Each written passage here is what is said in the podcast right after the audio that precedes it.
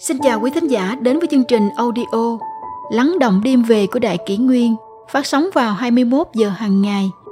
Đại Kỷ Nguyên hy vọng quý thính giả có những phút giây chiêm nghiệm sâu lắng sau mỗi ngày làm việc bận rộn. Hôm nay, chúng tôi xin gửi đến các bạn thính giả câu chuyện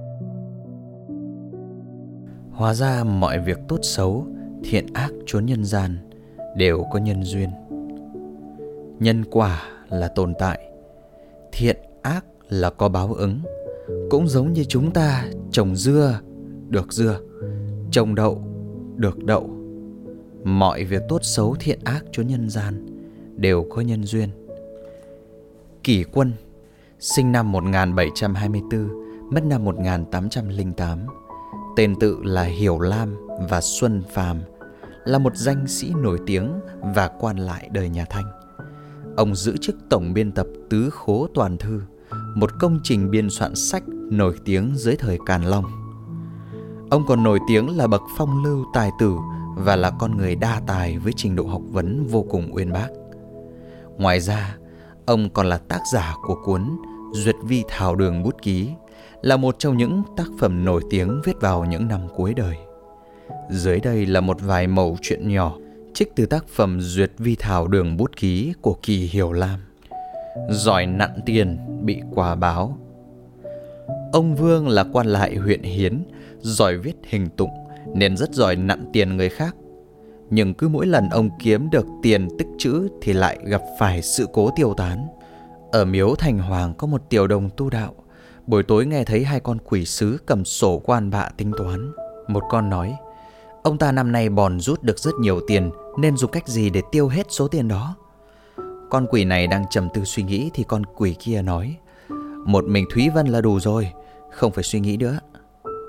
Ở miếu này thường có quỷ nên tiểu đồng đã quen, coi là chuyện thường gặp, cũng không sợ hãi, chỉ có điều không biết Thúy Vân là ai, cũng không biết hai con quỷ sứ kia đang tính toán tiêu tán tài sản của ai. Chẳng bao lâu, một kỹ nữ tên là Thúy Vân đến huyện Hiến.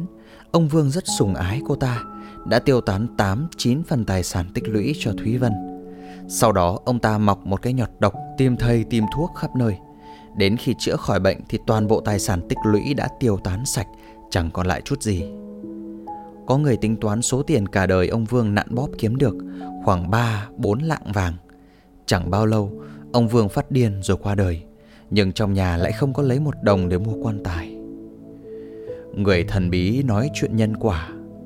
Những năm ung chính triều thanh, Tô Đậu Nam, người Giao Hà, dự thi hội trở về. Đến quán rượu ở bên sông Bạch Câu, gặp một người bạn. Người bạn vừa bị bãi chức quan, khi rượu đã ngà ngà say, tỏ ra u uất nói Thiên lý chẳng còn, thiện ác không báo ứng. Bỗng nhiên, một người thần bí cưỡi ngựa đến nói với ông ta rằng Ông oán trách nhân quả thế gian không thực thi ư? Xin ông hãy nghĩ Phường háo sắc, ắt mắc bệnh Kẻ khát bạc, ắt bần cùng. Phường cướp bóc, ắt bị bắt Kẻ sát nhân, ắt đền mạng Đó là điều nhân quả báo ứng. Đương nhiên cùng là háo sắc Nhưng bản tính có phần mức độ mạnh yếu Cùng là khát bạc Thủ đoạn có phần cao thấp. Cùng là cướp bóc, Có khác biệt kẻ thù ác và tòng phạm. Cùng là sát nhân, Có phân biệt cố ý sát nhân và ngộ sát. Báo ứng đối với họ Tự nhiên sẽ có khác biệt. Cho dù có báo ứng, cũng có người là có công chuộc tội, có người thì có báo ứng rõ rệt, có người thì có báo ứng ẩn kín. Tình thế không như nhau, nên dùng lý phân biệt thật vô cùng huyền diệu, tinh vi ông dựa vào những gì mình thấy trước mắt mà oán trách đạo trời không minh bạch nói thật ông không cẩn thận chút nào hơn nữa nói về cá nhân bản thân trong mệnh của ông đáng được làm quan thất phẩm bậc thứ bảy nhưng do ông giáp tâm tính kế a dua phụ họa người quyền thế nên trời cắt xuống là bát phẩm bậc thứ 8. Từ quan cửu phẩm bậc thứ 9 thấp nhất được thăng lên bát phẩm, ông trong lòng mừng thầm tự coi là mưu kế đã thành. Nào có hay, đó là phúc đức ông không đủ nên thần đã cắt đi chức quan thất phẩm đó, do đó ông bị bãi quan.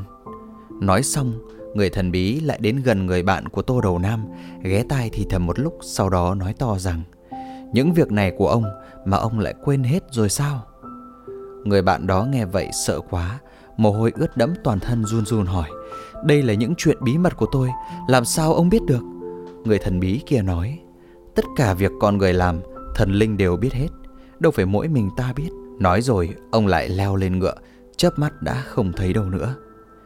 Thiện ác cuối cùng rồi sẽ báo nhân quả không hề sai. Mộng gặp cha tâm trở lại bình hòa. Trong làng có ông họ thôi kiện một kẻ cường hào. Lẽ phải thuộc về ông nhưng lại bị xử thua. Ông thôi bất bình phẫn uất muốn chết. Đêm về ông mơ thấy gặp người cha đã khuất. Người cha nói với ông rằng lừa được người chứ không lừa được thần con người có đồng đảng nhưng thần thì không oan khuất thế gian càng khổ thì kêu oan dưới âm phủ càng dễ dàng.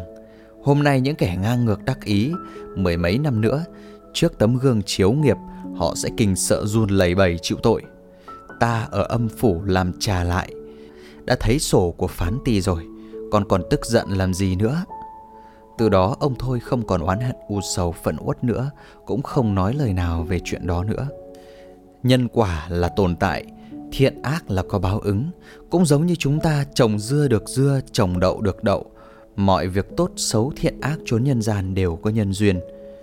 Con người sống ở cõi nhân gian cũng chỉ trăm năm chỉ chớp mắt trong thời gian dài đằng đẵng của vũ trụ trời đất nếu con người đến cõi nhân gian trong chớp mắt đó rồi tan biến tự nhiên xuất hiện rồi tiêu tan thì đâu cần sinh mệnh con người là anh linh của vạn vật là kiệt tác của tạo hóa làm gì nếu con người chỉ là xương thịt, xuất hiện rồi biến mất, tranh đấu hưởng thụ, buông thả ham dục thì sẽ không việc ác nào mà không làm để thỏa mãn tham vọng cá nhân.